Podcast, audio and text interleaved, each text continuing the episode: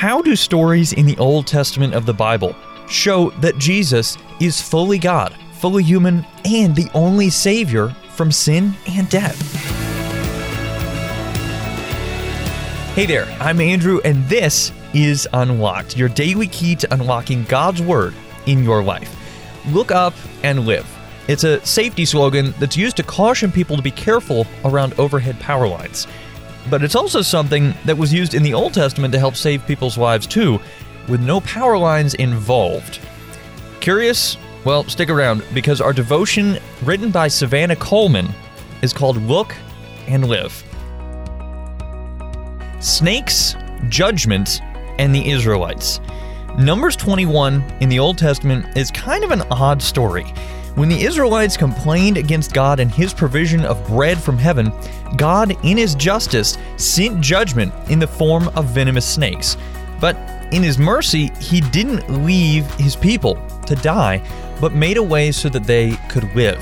The Israelites had to confess their sins and look to the bronze snake Moses had up on a pole. When they looked, they lived. God's chosen people had to first recognize their sin and need for salvation, and then they simply had to look at the snake and live. Although the Old Testament can be difficult to read at times, it all points to God's ultimate plan salvation from sin and death through his son, Jesus.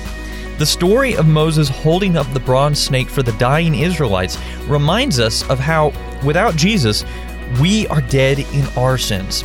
When we turn to God, who is loving and merciful, and look to his Son for salvation from sin and death, he makes us alive. Jesus is the bread of life. He was lifted up on the cross for our sins. He died for us, then rose from the grave three days later, beating the power of sin and death. Everyone who believes may have eternal life in him. We read that in John 3:15. Have you looked to the Son? Come to him and live. So let's talk about this. What are some questions going through your mind right now?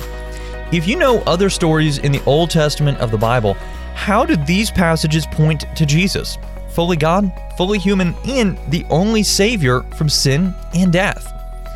As you and I can read in John chapter 6, verse 40, For my Father's will is that everyone who looks to the Son and believes in him shall have eternal life, and I will raise them up at the last day. Now, I'd encourage you to read Exodus chapter 16, verses 1 through 5, Numbers chapter 21, especially verses 4 through 9, the story that our devotion today is taken from, and also John chapter 6, verses 32 through 51 in your Bible to help keep God's Word alive in your life. Unlocked is a service of Keys for Kids Ministries, and it's listener supported. Just $5 a month goes a long way to help us keep Unlocked going strong in the future.